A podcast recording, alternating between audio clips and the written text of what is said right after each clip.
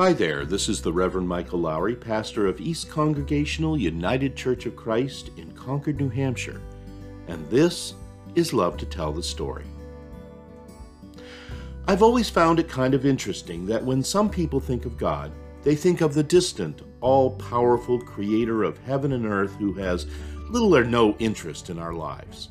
Almost like, as at least one theologian has described it, an absentee landlord but in fact, that's not the case at all. Ours is a God who not only is always with us, but who also offers up an ever widening embrace that even now continues to envelop you and me in infinite love. And while there's plenty of evidence to back up that assertion, we see it most clearly in Jesus. Which brings us to today's message, which is entitled An Ever Widening Embrace and is based on the Gospel of John, chapter 1, verses 29 through 42.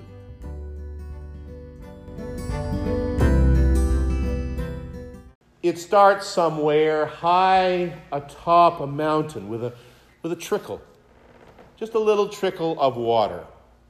Perhaps a bit of ice melt from the fallen snow, maybe something bubbling up from an underground spring. Whatever it is, though, wherever it comes from, it's really not much. But as that little bit of water starts to drip downward, following cracks and crevices well worn into the rocks and soil, something happens. Before long, that trickle of water has become a brook. A brook winding through hill, valley, and what's referred to in these parts as pucka All the while, growing in size and current as it's fed by countless other trickles of water as it flows. Now, follow that brook for a few miles, and you discover now that it's become something of a stream, making its way past houses and farms and fields, through villages and beneath railroad trestles, ever widening as it flows. And before long, that stream has become a rushing river and now it's a source of energy and industry. Keep going, and it's grown to become a basin, a river delta, the bay, places of transportation where at long last the river does meet the sea in all of its vastness, its ebb and its flow. It's a truth of nature, friends, one that has always fascinated me that even a tiny trickle of water high atop a snowy mountain can, given the chance, will find its way to the sea, flowing freer, farther, and wider than we could have possibly imagined. Well, friends, it seems to me that the good news of the gospel spreads in much the same way. Now, as you know, we are in the midst of Epiphany. And in Epiphany, we in the church focus our attention on the light that has come into the world in the birth of Jesus Christ. Now, what's interesting, eh, for me at least, is that quite literally, this light began shining in a dark and tiny manger in Bethlehem, by which any estimation would be a tiny, small place for God's light to come into the world. But you see, it's from that small place that that little light began to grow, to brighten, and to spread. Its beam ever widening from person to person and village to village until eventually this same light illumined all of Israel and beyond. It's good news reaching further and farther across the world and encompassing all of creation. And the best part of all is that no matter how this light grew, nothing could stop it. Neither Herod's slaughter of innocent children, nor the legalistic taunting of scribes and Pharisees, not even Jesus' death on a cross could extinguish this light, nor keep it from enveloping the earth. For you see, this was God's intention. This was the purpose of Christ's coming to bring us the light of his love. an ever widening embrace that reconciles you and me and the whole world to God. And in that radiant embrace, you see, we are given the true life we need life that's abundant in this world and eternal in the next. Just like that tiny trickle of water that eventually becomes a river flowing into the sea. It's amazing to consider just how wide is this radiant embrace of God. Even more so, how you and I have been enveloped in such a love that has transcended time and culture and experience, even the very nature of our humanity. But most amazing of all is that the, is this truth that through our baptism, this ever widening embrace continues with you and with me as well. That's the truth that lay at the heart of our text for this morning, what Joyce just shared with us.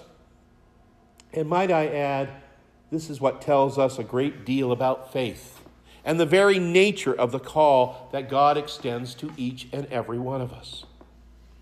Now, as you'll recall, last week we read Matthew's account of Jesus' baptism by John the Baptist at the River Jordan. And today we turn to John's gospel to hear his version of the story. Actually, I love how John approaches this. It's kind of approached as what might be referred to today as a flashback. You know, in fact, it is, tells us what went on previously, but at the same time, it serves as a testimony of John the Baptist as to the true identity of Jesus. Here is the Lamb of God who takes away the sins of the world. This is what John says as, as Jesus is, is passing by and as he recalls the events of that fateful day. And it's a powerful confession. I myself have seen and testified that this is the Son of God. Even more striking, though, is what happens next. We're told that the next day Jesus walks by once again and once more, John proclaims Jesus as the Lamb of God. But this time, there are two of John's disciples standing with him. And so intrigued by John's testimony about Jesus, they're compelled to follow Jesus where he goes, to watch him, to listen, to find out more. Actually, when you think about it, it's kind of a comedic scene. I mean, here are these two likely bobbing and weaving through the crowd, peeking around corners, and doing everything they can to keep an eye on Jesus without it looking like they're keeping an eye on Jesus. And finally, Jesus does notice something and he turns around and he asks, not unkindly, but I imagine with a bit of a bemused smile on his face, What are you looking for? And of course, like so many of us who are searching, those two don't know what it is they're looking for, really only that they're looking for something. And that maybe that's something they find in Jesus. And so they answer Jesus' question with a question of their own Where are you staying? To which Jesus replies only, Come and see. Now, what's significant about this is that, as it turns out, one of those two disciples that are standing with John that day was Andrew who just happened to be Simon Peter's brother. Yes, that Simon Peter. And it's Andrew who goes to his brother Simon Peter and announces to him that, that they'd found the Messiah. And so then Simon goes back with his brother to see Jesus, and Jesus sees Simon and he says, You are to be called Cephas. In other words, Peter, the rock, the one on whom the whole church would be built. See what happened there? The good news, the, the wider ministry of Christ, the spread of Christianity, the building of the church of Jesus Christ, it all kind of starts here with an invitation. Come, come and see. And one by one, person by person, they all come to seek Jesus out. And as they do, the light of God that little light that was shining from the star on the manger has started to grow. It grows in scope, it grows in breadth, And as it does, the gospel is proclaimed and good news is told. God's embrace widens to include John and, and Andrew and Simon Peter. And if you read on in, in that first and second chapter of John, you'll find next it's Philip, Philip and Nathaniel, and then others still. Each one of them, who before he was a disciple, was someone who heard and discovered something important and then was just moved to tell somebody else about it. This, you see, is how faith grows. It, it's how faith always grows. You know what? No matter what your religious background happens to be, no matter what your culture is, where you came from, I'm here to tell you this morning that I think it can be safely asserted that in large part your faith wherever it happens to be at this moment, came about because somebody somewhere first told you about it. Inviting you by their words or by action to find out more, to pursue faith in your own life. Now, even if you're one of those people who have been at church from the earliest part of your memory, if you can't imagine a Sunday morning not coming here or to some church somewhere to worship, if the fact that there was five inches of snow out there and your driveway wasn't plowed nonetheless led you to say, okay, I'm going to church, the fact remains that while you're here, your relationship with God and everything about your faith at some point or another was nurtured and enlivened by others people who led you to find out more about Jesus, whether you knew or knew or they knew it at all. Maybe it was the parents and grandparents who brought you here, the ones who admonished you to sit quietly in the pew. I can still see the white gloves on my grandmother's hand that grabbed me by the knee when I got a little too wiggly. Perhaps it was the Sunday school teacher who told you all those Bible stories, who fitted you with the angel wings that you proudly wore at the Christmas pageant. Or maybe it was that man or woman who, no matter what was going on in your life, made a point to seek you out, to find out how you were. Maybe it was even some preacher who said and did something that struck a chord with you something you never forgot, something that still rings true to you to this very day. My point here is to, to say that for each one of us, there are those individuals, those groups who have been influential in bringing us to faith and into that widening embrace of God. Men, women, even children who have been led by the movement of God's own Spirit in their own lives. The very fact that, that some of you are sitting in these pews this morning has a great deal to do with those people who played some part of your life and living. And I tell you about it this morning because if it is true that God so moved those people to be in faithful and loving pursuit of you, then it follows that God is calling us to that same kind of pursuit. We must never forget the great importance of what we say and do as Christians. We must never lose sight of the knowledge that how we are in this world, that is, how we present ourselves here in church, how we present ourselves out there amongst our family and friends, what we do at work or at play. All of this does affect those around us, and in intentional ways, but also unintentionally. And in that regard, and in so many others, we are each and all ministers. We all have a ministry.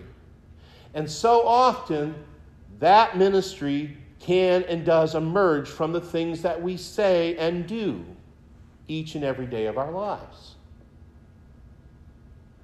Those of us, as they say, of a certain age might remember the words of an old Sunday school song be careful, little eyes, what you see. Be careful, little ears, what you hear. I remember singing that song in Sunday school, and right away I knew that the song meant I needed to behave myself. And at heart, it really is a song about personal morality. But you know, it also works as a reminder to us of both the value and the consequence of what you and I personally do for the sake of Jesus Christ. Because for a great many people, and please take this to heart, for a great many people, the first glimpse of who Jesus is comes down to who we are. And the image of Christ's church is forged in the impressions that our compassion, our behavior, and our very openness leaves with others. Ultimately, you see, our task as Christians, who, as people who live their lives in the wide, loving embrace of God, is to envelop others in that same embrace, inviting them to come and see what we have always known. Now, to say come and see to someone, well, the word for that in the church is evangelism. But evangelism is not always what we expect it to be. It might be evangelism in the traditional sense, you know, making that small but all important effort to actually invite someone to come to church, to tell that person in conversation uh, what Jesus Christ means to you in this life. But evangelism, you see, might also just as well come in a hug or a hearty handshake or sitting down over a cup of hot coffee, dark roast, of course. And it most certainly can happen in the words of encouragement we give to one another. It's certainly there at times when no words are spoken at all, in times when we're providing a listening ear for someone in need, maybe a shoulder to cry on.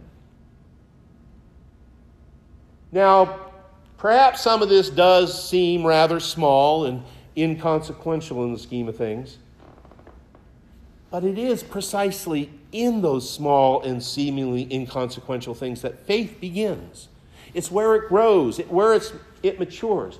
It happens first, you see, with that tiny trickle of God's love and, and in Christ's presence that is manifest in you and me. See, never underestimate the power the resilience of a trickle. For as that other Sunday school song goes, when love comes a trickling down, soon the water starts to move and you have a brook that becomes a river that is ever widening as it flows down to the sea. You see, that's the nature of love, dear friends. That's the nature of life. For when it is shared, before you know it, it is surrounding you in its embrace.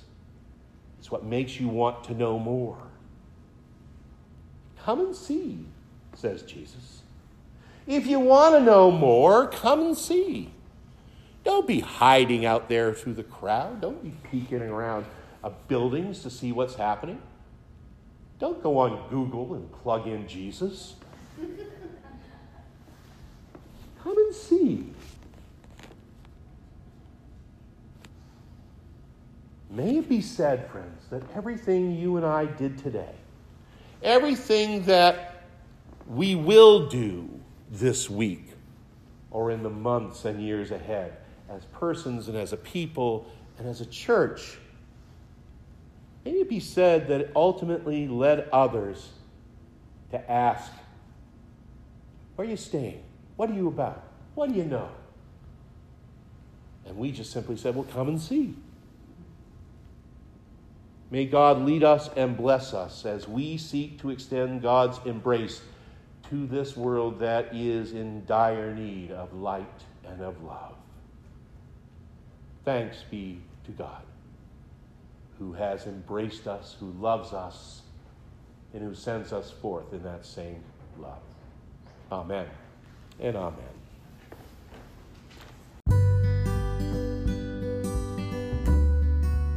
And that's the message entitled An Ever Widening Embrace. It was recorded during our January the 19th service of worship at East Congregational Church. As always, if you'd like to hear these messages live and in person, or if you're looking for a place to worship in this new year, I would invite you to join us at East Church. Our worship happens every Sunday at 10 o'clock in the morning at the church on 51 Mountain Road in Concord, and I would love to have the opportunity to greet you in person. And with that, we're at the end of another episode of Love to Tell the Story. This is Michael Lowry, and I do thank you for listening. And until next time, may God bless you with a great day. Talk to you soon.